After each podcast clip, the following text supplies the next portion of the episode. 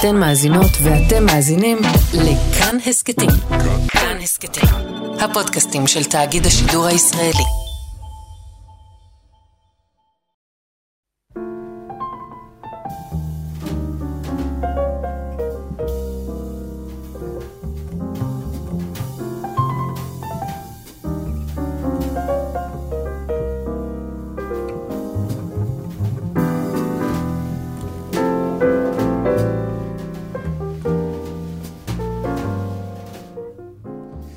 שבת שלום, צהריים טובים, ברוכים הבאים להתבודדות ברדיו כאן תרבות. אני יאיר אסולין, ואיתי השבוע הרב מישאל ציון, איש מכון מנדל, מי שחיבר את האגדה הישראלית, את הלילה הזה, שזה קצת מצחיק שהבאנו אותך אחרי פסח, אבל אולי דווקא זה גם יהיה מעניין ויקרין על השיחה שלנו, וביחד באמת נצא, כמו שאנחנו עושים בשבועות האחרונים, עם אה, אנשים שונים למסע הפנימי שלנו של התבודדות אל תוך ה...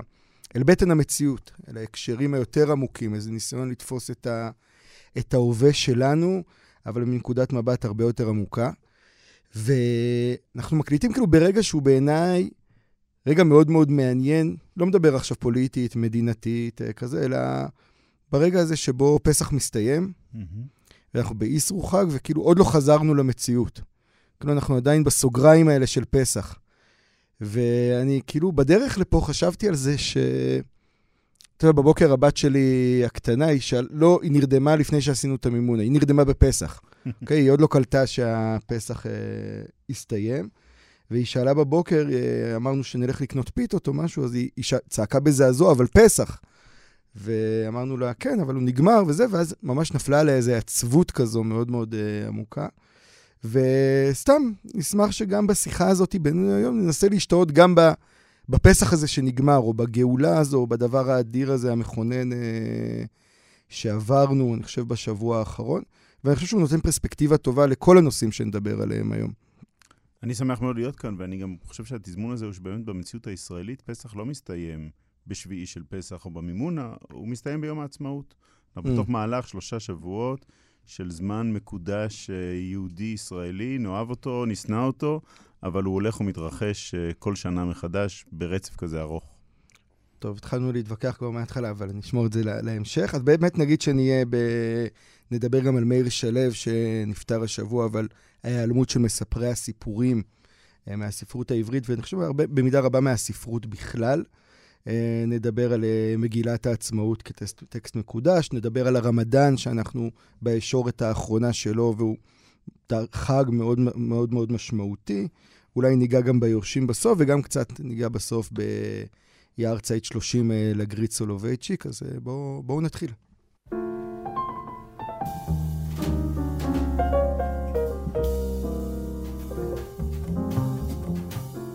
אז אתה כתבת איזה פוסט מאוד מאוד מעניין על הרמדאן, ועל המעמד שלו ועל איך אנחנו מחמיצים אותו, שאני חושב שזה מה שאותי הכי הכי תפס.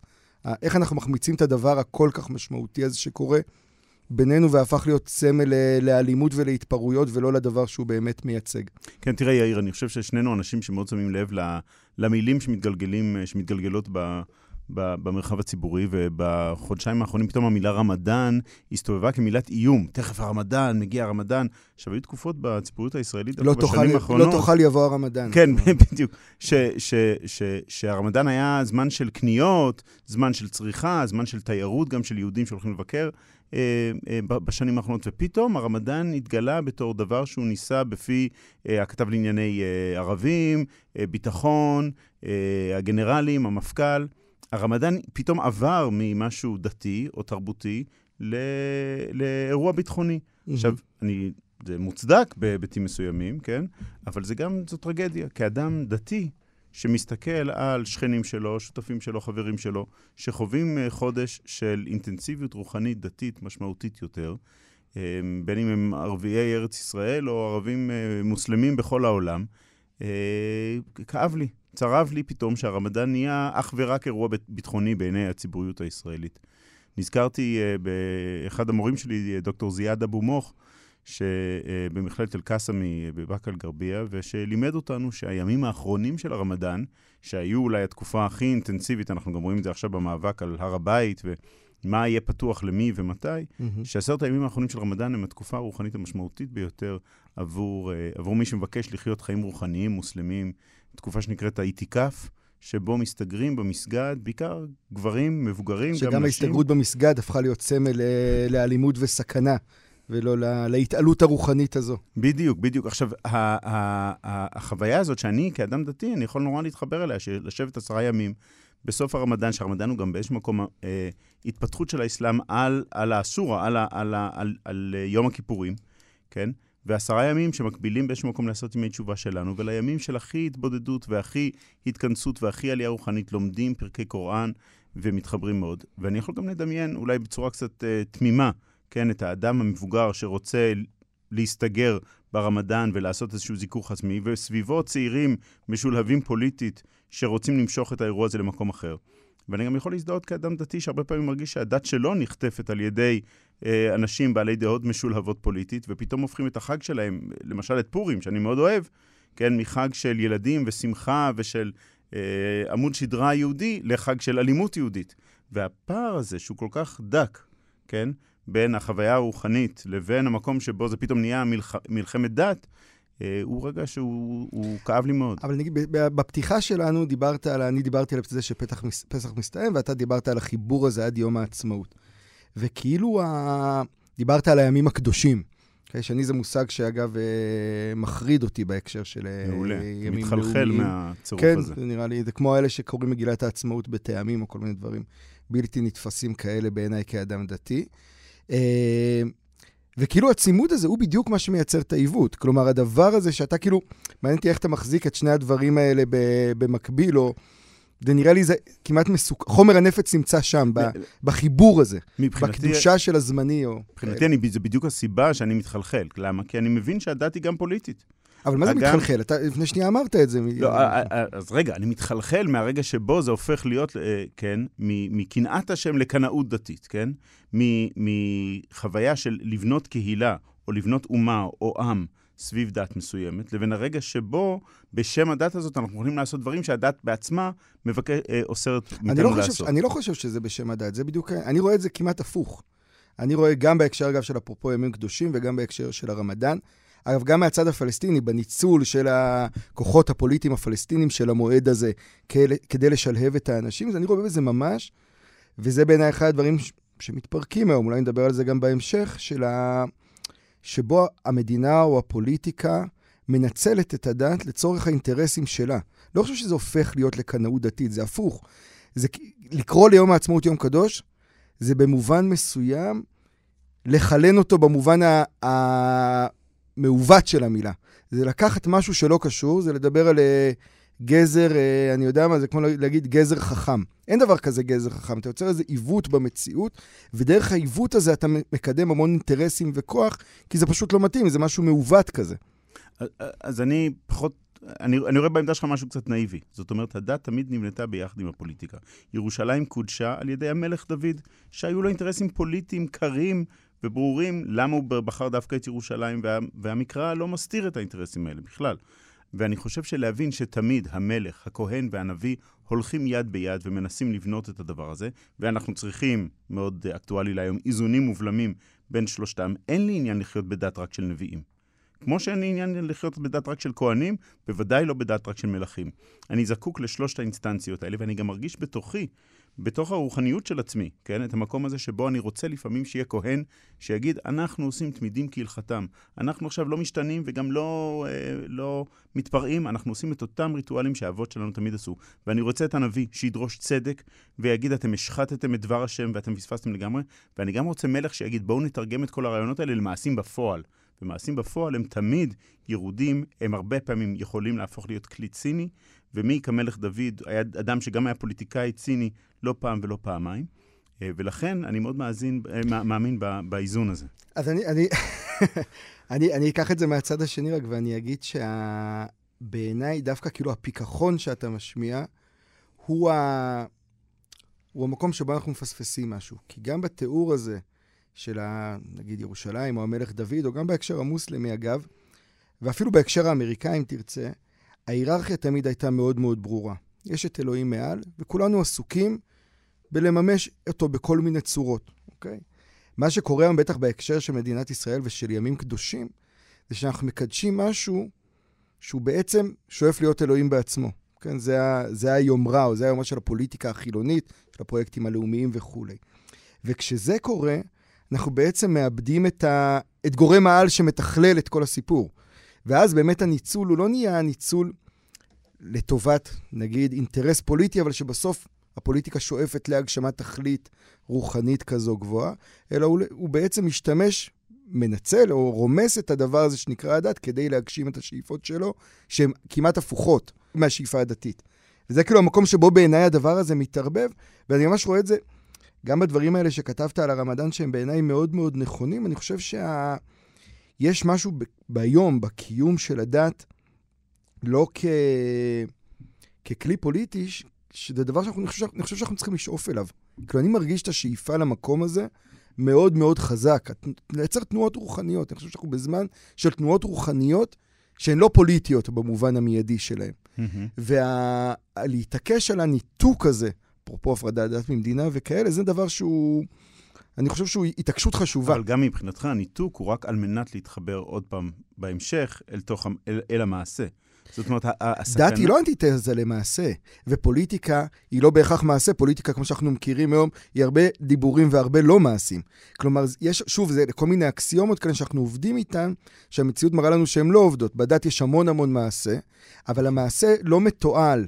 לאינטרס המדינתי או האינטרס של האנשים המיידיים, כרגע האדם במרכז העולם, אלא הוא מתועל לאיזושהי תכלית עליונה הרבה יותר גבוהה. אבל ודאי שיש מעשה בתוך הדבר, והפוליטיקה מהצד השני יכולה לדבר על הרבה דברים, אבל בסוף מה שמעניין אותה זה המישור המיידי השטוח. בואו ננסה רגע להחליף טרמינולוגיה, אולי זה יעזור לנו להבין אחד את השני יותר. כשאני חושב על, על המרחב הדתי, כן, או המרחב הקודש, אני חושב על מרחב שהוא לא אינסטרומנטלי.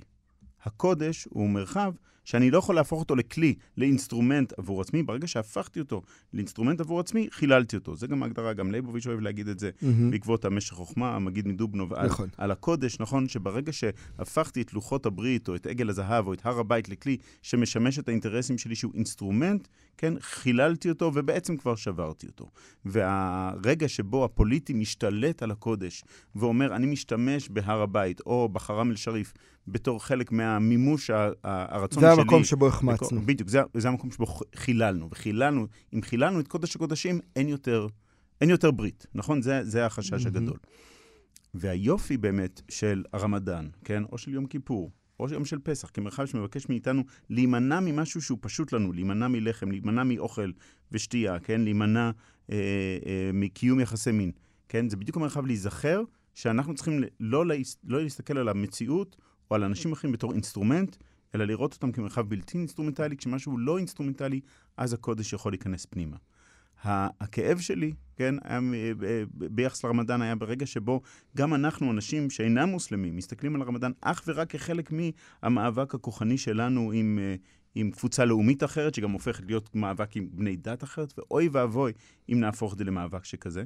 ובוא גם נזכר שגם בדת שלנו, כן, אנחנו מבקשים לייצר מרחבים שלא אינסטרומנטליים. מבחינה הזאת, אני, אני איתך שאני לא רוצה שמדינת ישראל תהפוך לאינסטרומנט דתי כן? שבו גם הדת כולה הופכת לאינסטרומנט. אני אגיד גם, אבל מצד שני, קיבלתי כל מיני תגובות, אה, ככה זה כותבים בטוויטר, בפייסבוק, מקבלים תגובות מכל מיני תגובות. כתב לי, אה, אה, או פגשתי בן דוד שלי אה, בטיול משפחתי בחול המועד, והוא אומר לי, החבר המוסלמי שלך שציטטת אותו, המורה המוסלמי שלך שציטטת אותו, שהוא שוחר שלום והוא סופי, והוא היה רק רוצה שהמרחב של הרמדאן יהיה מרחב שוב פעם רוחני, אתה יודע מה הבעיה של האנשים האלה? שהקול שלהם לא נשמע, שאין יותר כמוהו. מקרב הפלסטינים. אמרתי לו, אתה יודע, זו גם הבעיה שלי. גם אני מרגיש כמו מיעוט דתי מתון, שהקול שלו לא נשמע וזה הבעיה שלי, אז אנחנו באותה בעיה. והיכולת לפעמים רק אה, להסתכל על עצמנו במבט מבחוץ, זה בעצם כל מה שאנחנו מבקשים לייצר. והפחד של אנשים, אני חושב, ברגע הזה, להעז להסתכל על הסיטואציה שלנו מבחוץ ולהסתכל בפרשנות של חסד על אנשים שלא מסכימים איתנו, שנמצאים במאבק איתנו, זה משהו שחסר מאוד בציבוריות ברגע הזה. פרשנות של חסד, את זה אני ממש ממש לוקח.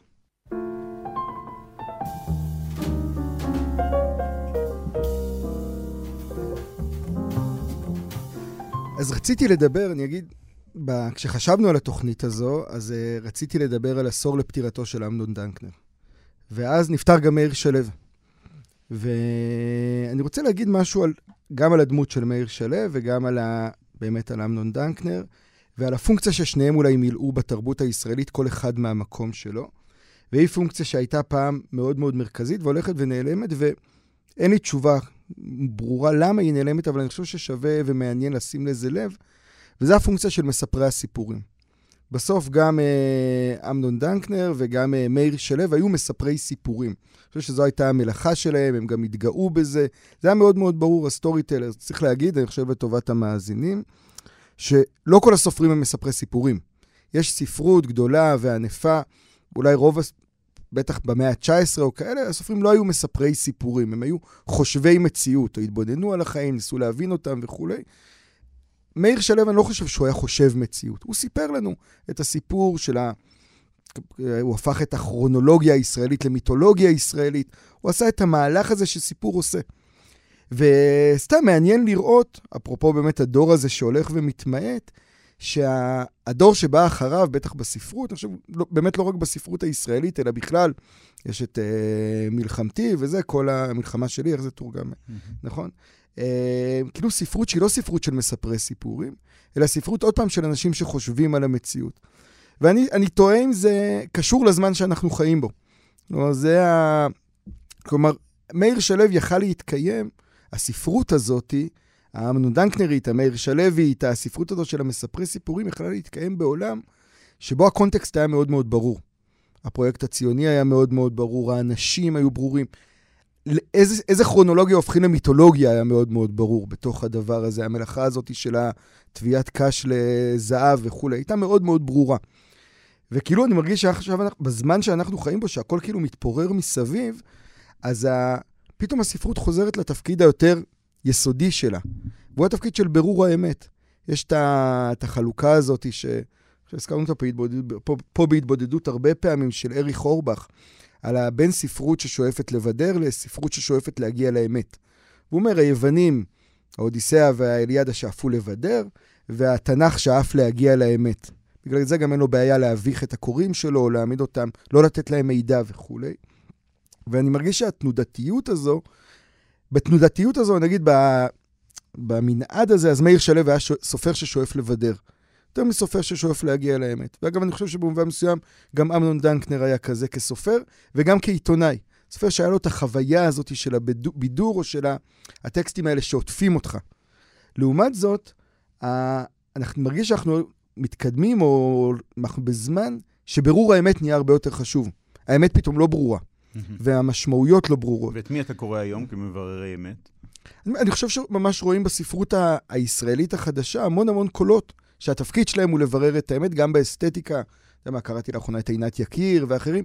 אסתטיקה שהיא הרבה, יותר, הרבה פחות פשוטה, הרבה פחות נעימה, הרבה, פחות, הרבה יותר שונה ממה שהתרגלנו אליה. אסתטיקה שבאמת רוצה לברר את המציאות לעומק ולהבין אותה, וזה סתם מעניין בעיניי לסמן את, ה, את החלוקה הזו, או את הדיכוטומיה. כשאני חושב על הכתיבה של מאיר שלו, אני זוכר את עצמי כנער מקבל, הספר הראשון שלו שאני קראתי היה כימים אחדים, mm-hmm. וקודם כל פשוט קיבלתי את המתנה של, של סופר גדול, שהפך דברים שהיו מובנים מאליהם פתאום לחוויה חושית חדשה לגמרי. אצלי זה היה אוכל, הרבה, אני חושב, חוו את זה בכתיבה של מאיר שלו, כן? הארבע הרוחות האלה של, של קיימים אחדים, והיכולת שלו לתאר את חוויית האכילה, ואתה מריח, ואתה פשוט, אה, פתאום אתה, דרך הספר הזה, דרך הרומן, אתה פוגש את החוויה הסומטית של אכילה, של לעיסה, של בליסה, בצורה אחרת לגמרי. הייתי ילד אה, שמן, שאהב לאכול, והספר הזה, אכלתי אותו אה, בכל מאוויי, ובאמת זה היה תענוג גדול. ו, וכשאני חושב על ה... על ה, על ה מיתולוגיזציה באמת, שהוא עשה על העמק, כן? שהוא עשה על mm-hmm. הישראליות. אני גם חושב שבהתחלה כשהוא כתב את זה לא כל כך, אני חושב, והעריכו אותו על זה, לא, לא הבינו מה הוא נכנס לאנשים האלה, או שכעסו עליו שהוא הופך את האנשים החלוצים הגדולים האלה לאנשים בשר ודם מלאים בבעיות ובאישיויות אה, בעייתיות, כן? או שלא ראו בכתיבה הזאת אה, ערך.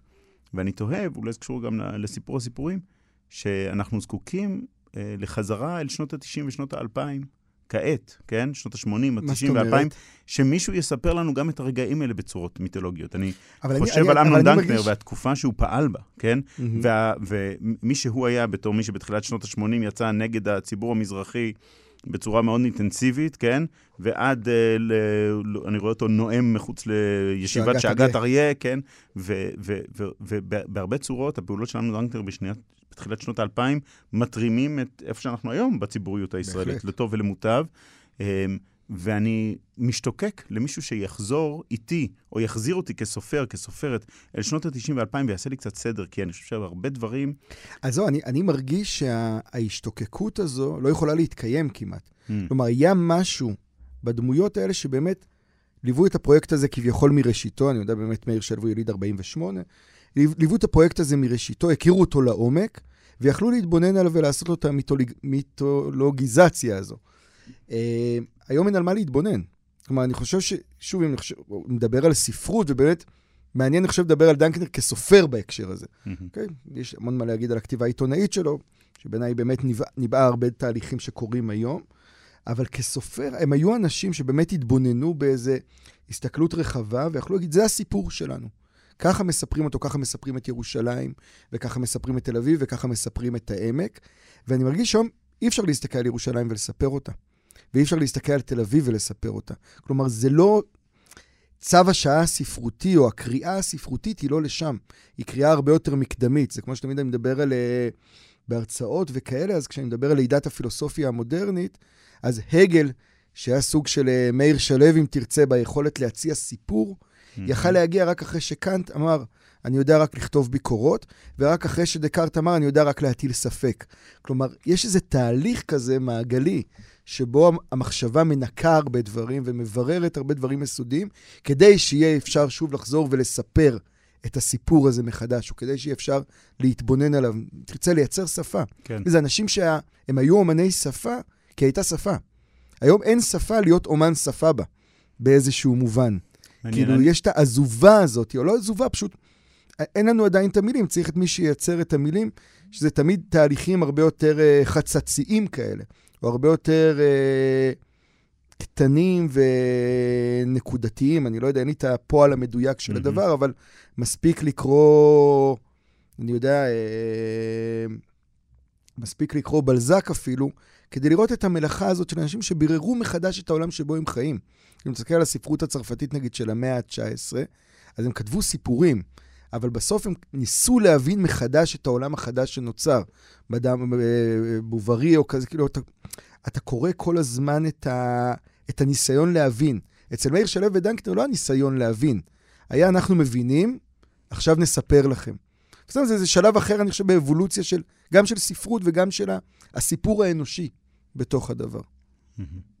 אני חושב על ה... על אם... אני עדיין אה, רוצה לספר מחדש גם את הסיפור של הרגע הזה. אני בדרך כלל סקפטי לגבי היכולת ש... שעידן יסתיים ואי אפשר לחזור אליו. אלא שפשוט אנחנו בעידן חדש, צריך לעשות את אותן פעולות שעשו אז, פשוט על העידן החדש הזה. מבחינתי, הסיפור של התקופה הזאת, שאתה מדבר עליה, שהדברים מתפרקים ונמסים לתוך עצמם, זה דבר שחווינו אותו גם בסוף המאה ה-19 עם, עם עליית המודרנה. ואם אני הייתי מתחיל רומן, כן, ברגע שרומן גדול, הוא לא היה מתחיל בכל המדינה, הוא היה מתחיל ביום שהאינטרנט הגיע לישראל. אני כן. אומר, והרגע זה- הזה, כסוג של, של כינון מחדש... אני אומר, אבל לא, לא יכול להיות מאיר שלו בלי ברדיצ'בסקי, אוקיי? ולא יכול להיות מאיר שלו בלי גנסין, בלי טקסטים שהם סתומים, שקשה לקרוא אותם, מהמם. שמנסים להבין, בלי ברנר, שמנסים להבין בכלל, אי אפשר לדמיין את העמק של מאיר שלו, אני חושב שגם הוא לא יכל, אוקיי? בלי לדמיין את האבולוציה הזאת של ברנר, עגנון, מאיר שלו נגיד, אני לא יודע עכשיו אם זה בדיוק הרצף, אבל אלה תהליכים שאנחנו לוקחים אותם כמובן מאליו, אבל יש שלבים כאלה שבאמת אתה רואה את הטרנספורמציה הזו. סיינפלד זה טרנספורמציה, או פתאום להמציא שפה חדשה. במהות שלה, היא סדרה שונה לגמרי מחברים, אוקיי? שמספרת סיפור קיים.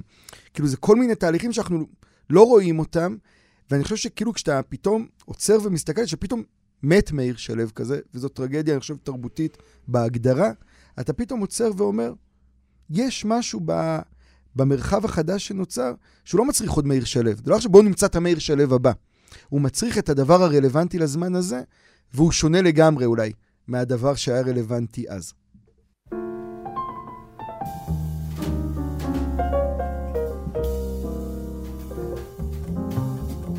אז אני נכנס לימים האלה, של אחרי פסח, כמו שכבר דיברנו עליהם, בתקופה של תודעה מרוממת. במחשבה אחרת. אני יודע שיש אנשים שלא אוהבים את היומים הלאומיים האלה, יום השואה, יום הזיכרון, אה, יום העצמאות. אני חווה שאם יש יצירה תרבותית ישראלית גדולה בזמן, אז אלה השבועות האלה. והרצף שלהם, שהוא, שהוא מקרי כמעט, כן? שמתרחשים בעצם בין פסח לשבועות, אה, זה אולי המדרש היהודי-ישראלי החזק ביותר שיש לנו. ולרגע אני אהיה קצת קיצ'י. אני כאילו, אני, אני מתקומם על המס... מעולה. לא, לא, אני מתקומם... אני מאוד אוהב את הימים האלה. והם ימים שמאוד מרגשים אותי מאז ומעולם, ואני מאוד חייב, אני רק, החיבור הזה של היהודי-ישראלי, mm-hmm. הוא המקום שבו, אני, באמת הנפש שלי קופצת. כלומר, אתה אומר, כאילו, הימים, הפרויקט היהודי-ישראל, לא מצליח לתפוס את זה. אז הנה, אולי בין, נוכל ללבן קצת את המחלוקת הזאת בינינו, כי מבחינתי, הימים האלה הם לא מעניינים כמעט, אם הם לא היו בתוך הרצף הזה, כן? היהודי? כן. Okay. זאת אומרת, אוקיי. לראות את לוח השנה הישראלי כפרויקט של תרבות יהודית. Okay. אוקיי. אמ, עכשיו, קודם כל, חלק ממה שאני אוהב בזה, זה שכמו כל הפרויקטים הגדולים של תרבות יהודית, הם קורים במקרה. כן, יום השואה לא היה אמור ליפול בכ"ז ניסן, כן? או, כ"ח ניסן, הוא, הוא היה אמור ליפול אה, אה, בליל הסדר, כן? רצו שזה יקרה ביום שבו אה, מרד גטו ורשה אה, אה, פרץ.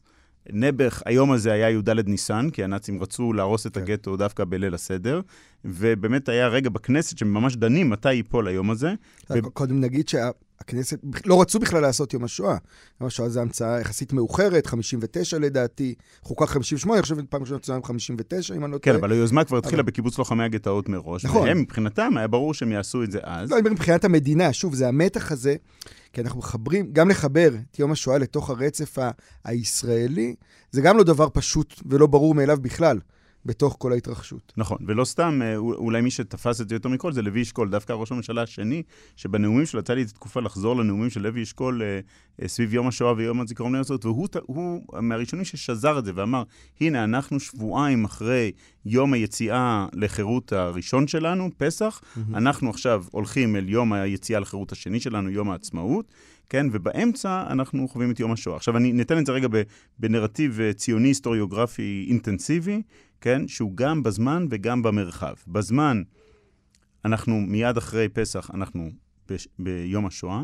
שבעה ימים, כן, בעצם אנחנו יושבים שבעה בתקופת ימי הזיכרון, ימים מאוד אינטנסיביים גם לשורדי השואה ולמשפחותיהם, גם לכלל הלאומיות היהודית, וגם, אה, וזה מביא אותנו עד ליום הזיכרון לחללי מערכות ישראל, ובעצם בסוף השבעה הזאת שאנחנו יושבים, אנחנו ממש קמים כמו בשבעה, מישהו שולח יד ומקים אותך אל תוך יום העצמאות, וגם ההצמדה הזאת, כידוע, היא לא הייתה הכרחית. Mm-hmm. כן, היא עלתה מהשטח בכל מיני צורות. ופתאום אנחנו נכנסים פה בעצם, ל, ל, כמו שיש לנו עשרת ימי תשובה, אז יש לנו גם אה, עשרה ימים כאלה של, של, של זמן לאומי. ואז, אה, רק מעניין לשים לב שאותו דבר שקיים בזמן, הוא קיים גם במרחב. אם נוסעים לירושלים וחושבים על המהלך הזה, על ההר הזה של יד ושם והר הרצל, כן? אז יש לנו את בקעת הקהילות במורד ההר, ברגע הכי נמוך, בתור מייצג הגלות הנוראית שטוב שעזבנו אותה, אנחנו עולים אל ההר אל יד ושם, כן? ומיד ושם יש את המסלול אפילו ש, ש, שיצרו, שאפשר ללכת מיד ושם אל הר הרצל, דרך בית הקברות של... של החיילים, ולהגיע עד לחלקת גדולי האומה לקבר של הרצל, כן? שהוא הנקודה הכי גבוהה באזור הזה ונמצא יותר גבוה מיד ושם. אני יכול לקרוא את זה בתור אה, אה, קריאה היסטוריוגרפית של ההיסטוריה, יש כיוון אחד ברור, לצאת מהגלות, צריך לעבור דרך השואה, צריך לעבור דרך הקורבן של החיילים, ולהגיע עד לחזון של הרצל. נכון, אבל כאילו כשאתה, כשאתה עושה את הקריאה הזו, אני מרגיש שה... אני דבר שגם אני כותב עליו הרבה, ואני באמת חושב, אני לפחות מרגיש שהוא נכון. אני חושב שההלחם הזה, שוב, בין היהודי לישראלי, ואפילו הניסיון להראות איך הישראלי בעצם מהדהד את היהודי, כלומר הוא כמעט סוג של צל או תאום שלו, מחמיץ המון מהפרויקט הישראלי. עכשיו... רק נגיד, הוא לא צל או תאום, הוא, הוא פירוש. כמו שיהודים נכון, תמיד, אבל, כאשר הם רצו אתה... לפרש את הזמן והמרחב שלהם, השתמשו באבני בניין של תרבות יהודית. נכון, אבל ה... הסיפור הישראלי הוא הרבה יותר רחב מזה. והוא משאיר, אם דיברנו על הרמדאן מקודם, בתוך הקריאה ההיסטוריוגרפית שאתה הצעת, אתה משאיר המון אנשים בחוץ, שהם ישראלים לגמרי. ולא רק זה, בצימוד הזה, בפירוש שלך, הוא לא רק שהוא משאיר לא יהודים בחוץ, הוא משאיר המון יהודים שהרצף שלהם הוא לא משואה לתקומה, יש להם רצף אחר, שונה בתפיסה, אוקיי? זו תפיסה שלמה. עכשיו. הצימוד הזה של היהודי-ישראלי מחייב לעשות את מה שאתה עשית, כן? אי אפשר לספר את הסיפור אחרת. אם אני רוצה לחבר את היהודי לישראלי, עוד רגע אולי נדבר קצת על הכרזת העצמאות, אם אני רוצה לדבר על, על הצימוד, אם אני רוצה לחבר את היהודי לישראלי, אני חייב לספר את הסיפור ככה. עכשיו, כשאני מספר את הסיפור ככה, הוא סיפור ליהודים מסוימים, mm-hmm. שזה סיפור אירוצנטרי. סיפור כן, אירוצנטרי במהותו. והוא גם סיפור שבאמת מדיר את כל מי שלא יהודי מחוץ לסיפור ה- הישראלי. עכשיו, בעיניי, הסיפור היהודי והסיפור הישראלי הם באמת שני, שני, שני סיפורים שכמעט לא, לא ניתנים להצמדה, או לא ניתנים להשוואה, שהוא קצת כמו הגזר החכם, אוקיי? הסיפור הישראלי הוא באמת הרבה יותר רחב מרק יהודי, והסיפור היהודי הוא הרבה יותר גדול מהסיפור הישראלי. אני לא חושב, וסתם מעניין אותי לשמוע ממך, אני לא חושב שהסיפור, שזה, שזה נכון שישראל תהיה ההתגלמות האולטימטיבית של הסיפור היהודי, אוקיי? או שהכל יתכנס אליה. יש יהדות הרבה יותר גדולה ורחבה, ובסוף נדבר על הגריד, הטקסטים המשמעותיים ביהדות של המאה ה-20 לא נכתבו בישראל. והפרויקט היהודי הישראלי יש לו הרבה בעיות, אוקיי? דווקא בגלל הצימוד הזה. אז כאילו אני, יש משהו מאוד יפה וקל לשקוע לתיאור שלך, אבל כאילו זה משהו שאני אומר, אנחנו משלמים מחיר על הדבר אני הזה. אני מסכים איתך על המחיר, אני מסכים איתך על הביקורת, אני מסכים איתך על הצורך לצמוח מתוך זה. אתה יודע שזה זה. מוקלט, רק עדיין. כן, אני יודע, ונראה כבר... אה, ומתוך זה בדיוק, קודם כל אני, אני מסתכל על, על הדבר הזה בתור יצירה. זו יצירה בזמן, כן? יצירה ש... תגיד על זה כמה מילים, מה, אתה, מה, מה כוונתך ביצירה בזמן? אה, אני מתכוון שאם אנחנו מסתכלים על איך תרבות, כל תרבות מתרחשת, כן, ובוודאי בעידן המודרני, אבל אה, לא רק, אז היא יכולה להתרחש בטקסט, ואפשר לכתוב טקסטים מדהימים, היא יכולה להתרחש בריטואל, ואפשר לבנות טקסים, והיא יכולה להתרחש בלוח שנה. כשאנחנו בונים לוח שנה, בואו נחשוב רגע על הפרויקט הישראלי, שאני מאוד אוהב, של הרחבת לוח השנה הישראלי, כן? או אפילו הייתי אומר, הרחבת לוח השנה היהודי-ישראלי, שנוביגוד נכנס, mm-hmm. והסיג נכנס, והסהרנה, שהיה צריך לנדוד מפסח בגלל המימונה, כן? עבר לסוכות. ו, אמ, ואנחנו, האם הרמדאן, הרמדאן כחוויה תיירותית עבור יהודים וכחוויית תודעה עבור כלל הישראלים, כן, יכול להיות גם חלק מלוח השנה הזה, כן? Mm-hmm. וכולי וכולי. אנחנו בעצם בתהליך של הרחבת הלוח. אבל תבין שהשאלה הזאת, השאלה הזאת על הרמדאן... זו יצירה מבחינתי. הרמדאן, אני... הרמדאן לא נכנס להרחבת הלוח הזו, ולא בכדי. אז אני, על זה אנחנו נאבקים. מבחינתי, אני רוצה שהוא ייכנס לתוך הרחבה. אבל בתיאור שאתה תיארת, הוא לא יוכל להיכנס. הוא לא יכול להיות חלק מהלוח הישראלי כביכול, כי הוא, הוא לא שם, אתה מבין? הוא אז, אז רגע, אני לא, אז בואו בוא נבחין משהו. אני לא אוריגנליסט. אני לא חושב שרק הסיפור המקורי הוא הסיפור שמעניין לספר אותו. אני חושב שתרבות, כן, כמו קלוד לוי שטרוס, תרבות היא רק אפשר להבין אותה כסך כל חלקיה, ולא בתור האורטקס, בתור, בתור התרבות המקורית. הגרעין של התרבות הישראלית, כן, הוא נעוץ בשבוע הזה ובמהלך הזה מיום השואה ליום הזיכרון ויום העצמאות. אוי ואבוי לנו אם נשאיר אותה רק שם, או אם נגיד שרק מי שמרגיש בנוח בתוך השבוע הקדוש הזה, הוא אזרח לגיטימי או בן תרבות לגיטימי. מה שאנחנו צריכים לעשות זה להרחיב את הסיפור הזה ולהמשיך אותו, ואני אתן לך שתי דוגמאות איך זה קורה בפועל, mm-hmm. כן? אחד זה אה, הציונות הדתית. שהרגישה בנוח ולא בנוח בתוך המהלך הזה, פסח, יום השואה, יום הזיכרון, יום העצמאות, ולכן שמחה מאוד להוסיף אליו עוד יום, יום ירושלים. כשאני התחתנתי עם אשתי, היה לנו ויכוחים, כן? אני בא מבית, אה, שנינו דתיים, אני בא מבית דתי שמאלני, היא באה מבית דתי מאוד ימני. והיה לנו ויכוח מתי מורידים את הדגל מהמרפסת. אני אמרתי, מורידים את הדגל מהמרפסת יום אחרי יום העצמאות, כן? אם זוכרים כן, ככה הייתם עושים בבית, מורידים את הדגל. בוודאי, נגמר יום העצמאות, מורידים את הדגל. אוקיי. אשתי, שהיא חיפאית, היה להם דגל גדול אה, על המרפסת, והם הורידו את הדגל מתי? ביום ירושלים. אמרתי לה, מה פתאום ביום ירושלים? למה אתם מורידים, משאירים את הדגל ביום ירושלים? היא אמרה, כן, זו הגאולה היותר גדולה. כן, המימוש של מדינת ישראל הוא רק אחרי 67. וראיתי איך פתאום ויכוח פוליטי וזהותי עמוק, הוא ניצב בתוך רגע שבו משפחה מחליטה מתי שמים או לא שמים mm-hmm. את הדגל. היום, מי מחזיק דגל ומתי ואיך, אנחנו מרגישים כמה זה פוליטי. אחרי כמה שנים חזרתי אליה, קודם כל, לשמחתי ניצחתי בוויכוח, ואנחנו מורידים את הדגל אחרי יום העצמאות.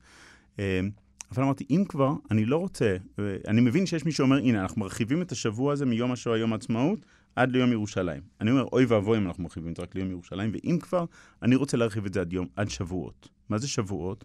ופה אנחנו מגיעים גם אה, אה, לרב יוסף דוב סולובייץ', כן?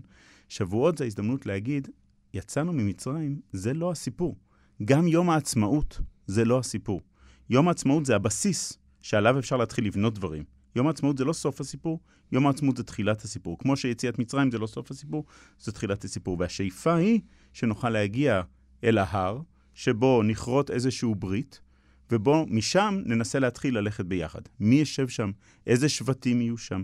סביב איזה תורה אנחנו נתכנס בחג השבועות הזה? אנחנו כחברה רחוקים מאוד, נראה לי, מלהגיע להר הזה, אבל לזכור שאנחנו בשאיפה הזאת. ולכן אני, שוב פעם, מאוד אוהב את המהלך פסח, יום השואה, יום העצמאות, אבל אני רוצה להרחיב אותו ולהעריך אותו למקום שבו אנחנו יכולים לשבת, יושבי הארץ הזאת היום, כדי להבין מה התורה שאנחנו כורתים וכותבים.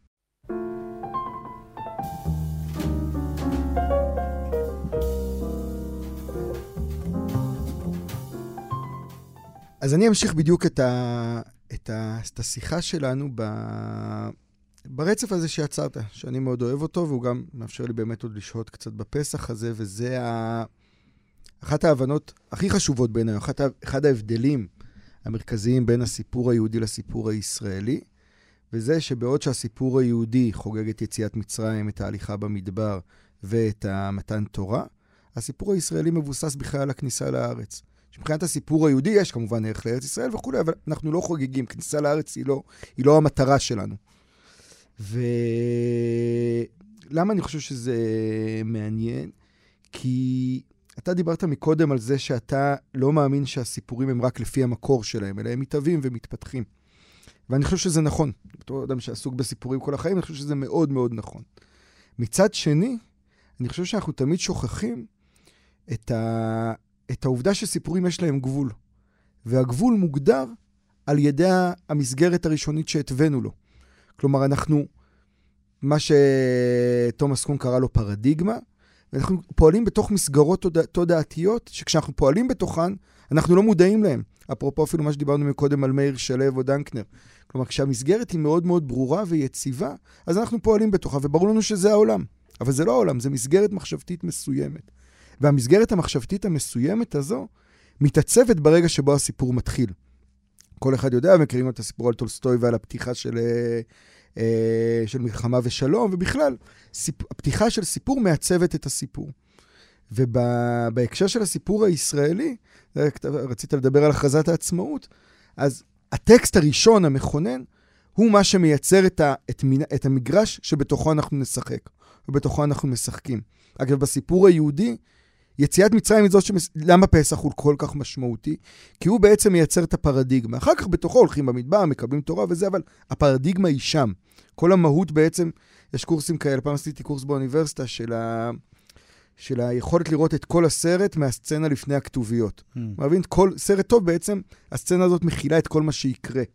אה, בסרט. תראה, אז אני, רק אשלים את זה, אז אני חושב שכשאנחנו חושבים באמת על, אה, אפרופו ימים קדושים ויום העצמאות והכרזת העצמאות, אנחנו חייבים להבין שאם אנחנו לא משנים את המסגרת הזו, את הפרדיגמה, אז יש דברים שלא יכולים לקרות. הרמדאן לא יוכל להיות חלק מהלוח הישראלי, כל עוד לא נשנה את הפרדיגמה של מהי ישראליות, או מהו הסיפור הישראלי.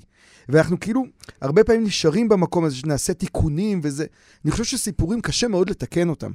צריך כל הזמן להוליד אותם מחדש, היהדות הבינה את זה הכי טוב, יותר טוב מכולם. אבל כאילו יש את האשליה הזו של, טוב, נכניס גם את זה פנימה. לא, יש דברים שתכניס פנימה והם לא ייכנסו. למרות שפורמלית אולי תנסה להכניס אותם.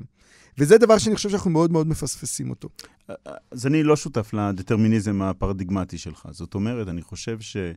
אמ, כמו שאתה יכול להגיד, הסיפור של היהדות מתחיל ביציאת מצרים, אנחנו יודעים שהתנ"ך לא מתחיל שם. התנ"ך מתחיל בספר בראשית, ויש מאבק מתמשך בתרבות היהודית, מאבק מעולה, בין האם הסיפור הבסיסי של, היה, של האם הסיפור היהודי הבסיסי מתחיל בבריאת העולם, או מתחיל ביציאת מצרים. ואנחנו גם יודעים שאפילו אפשר לעשות את אותו טקס, למשל את השבת, ולעשות שבת זכר למעשה בראשית, זאת תהיה שבת אחת. או יכולים לעשות שבת זכר ליציאת מצרים, זאת תהיה שבת אחרת. יהיו לה משמעויות שונות, יהיו לה הלכות שונות.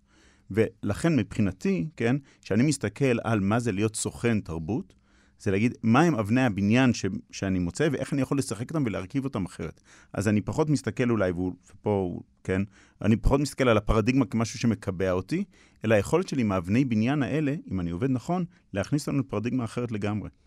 ואם נחשוב למשל על התלמוד, כן? לא, אבל אתה, ה... רק, רק אני די, אתה אומר שני דברים שהם שונים hmm. בעיניי. אחד, אנחנו עובדים כל הזמן עם אותם אבני בניין. האבני בניין לא משתנים. כל הרעיון של הפרדיגמה הוא ששום דבר לא משתנה, חוץ מהתפיסה שלך, חוץ מהמרחב התודעתי שבתוכו אתה עובד, בתוכו החברה עובדת. בהקשר הזה, גם חלוקה בין בריאת העולם ליציאת מצרים, אוקיי? אלה שתי נקודות ראשית, שמתוות באמת שתי פרדיגמות שונות בתוך הדבר, והוויכוח הוא בדיוק על זה. ההבנה היא כמה חשובה הפרדיגמה כדי לייצר סיפור. בדיונים פוליטיים, חברתיים היום, בגלל שנולדנו, תמיד נביא את הדוגמה של החברה הצרפתית, זה הכי מעניין לראות את זה, שהיא ריפובליקה שלישית. אין לה ארץ אחרת, אבל המציאה מדינה אחרת פעם אחרי פעם אחרי פעם. ואני מרגיש שיש משהו שמצמצם, או שגורם לנו לא להיות מודעים לדבר הזה, שיש לנו גבולות תודעתיים מצומצמים של סיפור מסוים. יכולים להיות הרבה סיפורים אחרים, וזה עם אותם אבני מדיין ואותם אנשים ואותם דמויות, אם נסדר אותם אחרת, אבל זה, יהיה, זה חייב להיות סיפור אחר. כן, אז אה, מבחינתי, בואו נדבר רגע על מגילת העצמאות, אני חושב שיש פה גם צורות שונות להסתכל על זה. אתה קורא לזה הכרזת העצמאות, אני אומר מגילת העצמאות, ולא סתם. כן, יש בעצם שלוש צורות לא, שונות. ההכרזה קוראת לעצמה, אני לא קורא לזה. היא קוראת... באתר הכנסת או ווטאבר זה נקרא הכרזת עצמה. היא משתמשת בתוכה בפועל הכרזה, אין לה כותרת, קודם כל זה מעניין, כן, שטקסט זה לא כותרת. לא, אבל אני רוצה דווקא לדרוש את זה, שזה כן משנה. מה זאת אומרת? אני חושב שכרגע בציבוריות הישראלית יש רגע מעניין שמתרחש סביב מגילת העצמאות. אתה כתבת על זה דברים מעניינים, אנשים אחרים, אנחנו רואים פתאום מופע ציבורי של זה, ודרך אגב, אנחנו לא היחידים, גם בהפגנות בפולין וגם בהפגנות בהודו, ראינו אנשים צועדים עם החוקה ועם הדגל, ואצלנו הניסיון לצעוד עם, ה, עם מגילת העצמאות, הוא ניסיון להפוך, הוא קריאה להפוך את מגילת העצמאות כאילו לפרק המקדים של החוקה. ובעצם מתגלות שלוש קריאות שונות של מגילת העצמאות ברגע הזה. קריאה אחת אומרת, זו הייתה הכרזה, כן? זו היה, זה ה-Declaration of Independence שלנו. זאת אומרת, זה הרגע שהיינו צריכים אותו כדי לממש את החלטת החלוקה של האו"ם. הכרזנו, נגמר. הטקסט הזה הוא לא רלוונטי. במקרה הטוב, נדביק אותו בכיתה ונתעלם ממנו, כן? Mm-hmm. הקריאה השנייה היא הפוכה, היא אומרת, לא, זאת צריכה להיות החוקה שלנו. זאת לא נקודת המוצא שלנו, זו נקודת הסיום שלנו. אני רוצה למסמר את מה שהיה כתוב במגילת העצמאות, ולכן גם את הנרטיב או את הפרדיגמה, כן, כפי שמגילת העצמאות קבעה אותה, ואני רוצה שהיא גם תהיה העתיד של מדינת ישראל. וזו הקריאה השנייה, זו מגילת העצמאות כחוקה, נקרא לזה חוקת העצמאות, כן? לדעתי יש קריאה אמצעית, והיא הקריאה של מגילת העצמאות. מה זה מגילה? זה לקחת מגילה, מה זה הקלף שעליה מגילה כתוב? מה זה אומר לקרוא לזה מגילת העצמאות? זה להגיד שאני מתייחס אל הטקסט הזה כמו שאני מתייחס אל המגילות האחרות בתרבות היהודית. והמגילות האלה הם טקסטים שמצד אחד אני חוזר אליהם עוד פעם ועוד פעם במעגל החיים שלי, מצד שני אני כל הזמן דורש אותם בצורות אחרות, ואני נכנס למערכת יחסים, כן, דרשנית עם הטקסט. ואז זה מאפשר לי מצד אחד, כן, להסתכל על הטקסט כמשהו שממשיך לעורר השראה ולייצר דיון שהוא נקודת מוצא מסוימת, מצד שני, הוא בעצם מעצים מאוד את הקורא להיות לא רק קורא פסיבי, או מישהו שחותם על הצהרות בהפגנות, כן, אני חותם על הדברים האלה, לדרשן. ואנחנו יודעים שאחת המתנות שהתרבות היהודית נתנה, היא היכולת שלנו לדרוש דברים, כן, אפילו את דברי האל המקודשים, שלא לומר את דברי אה, דוד בן גוריון וחבר מרעיו, בצורות אחרות לגמרי. מה המדרש שנעצר ממגילת העצמאות, זו השיחה שמעניינת אותי. זו באמת שיחה ארוכה שאנחנו לא, לא נספיק כבר לעשות אותה היום. אני רק אגיד איזה מילה אחת על הדבר הזה, וזה ה... שבעיניי הכי חשוב לזכור בהקשר הזה, שכמו כשפתיחה טובה של סרט מכילה את כל הסרט, הטקסט הזה מכיל את כל השאלות והבעיות הגדולות. והוא לא טקסט של פתרון, פתרונות, לגמרי. הוא טקסט של בעיות גדולות, ואם לא נראה את זה, אז בעצם, אני חושב, נקדש את הדבר שבדיוק הפוך. הוא רוצה להיות לא קדוש, אלא רוצה להניע לפעולה.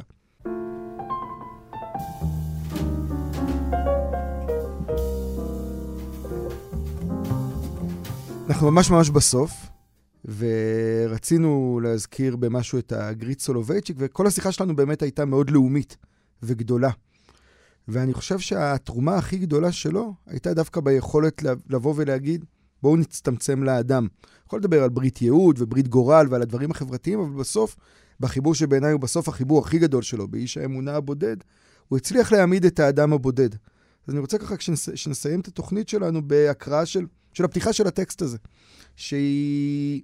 אני חושב שכבר, אפילו כשמקשיבים, מבינים כמה היא נדירה בשיח הדתי שאנחנו פועלים בתוכו. הוא כותב ככה: אין כוונתו של חיבור זה לדון בבעיה עתיקת יומין של אמונה בשכל.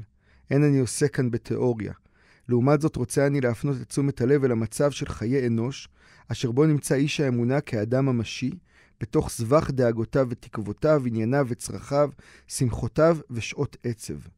לפיכך הדברים שברצוני לומר כאן אינם, אינם נובעים מדיאלקטה פילוסופית, מספקולציה מופשטת או מהתבוננות סתמית ואובייקטיבית. מבקש אני, בהיסוס ובגמגום, להתוודות בפניכם ולשתף אתכם בכמה מן הדאגות המטרידות אותי ביותר, ואשר מגיעות תכופות לממדים של תודעת משבר. והלוואי שיהיו עוד טקסטים דתיים כאלה בתוך השיחה שלנו.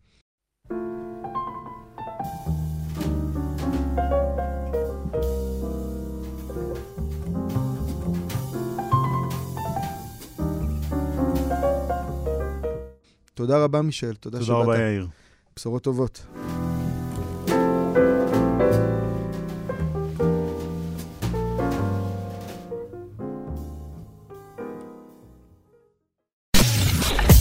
אתן מאזינות ואתם מאזינים לכאן הסכתים.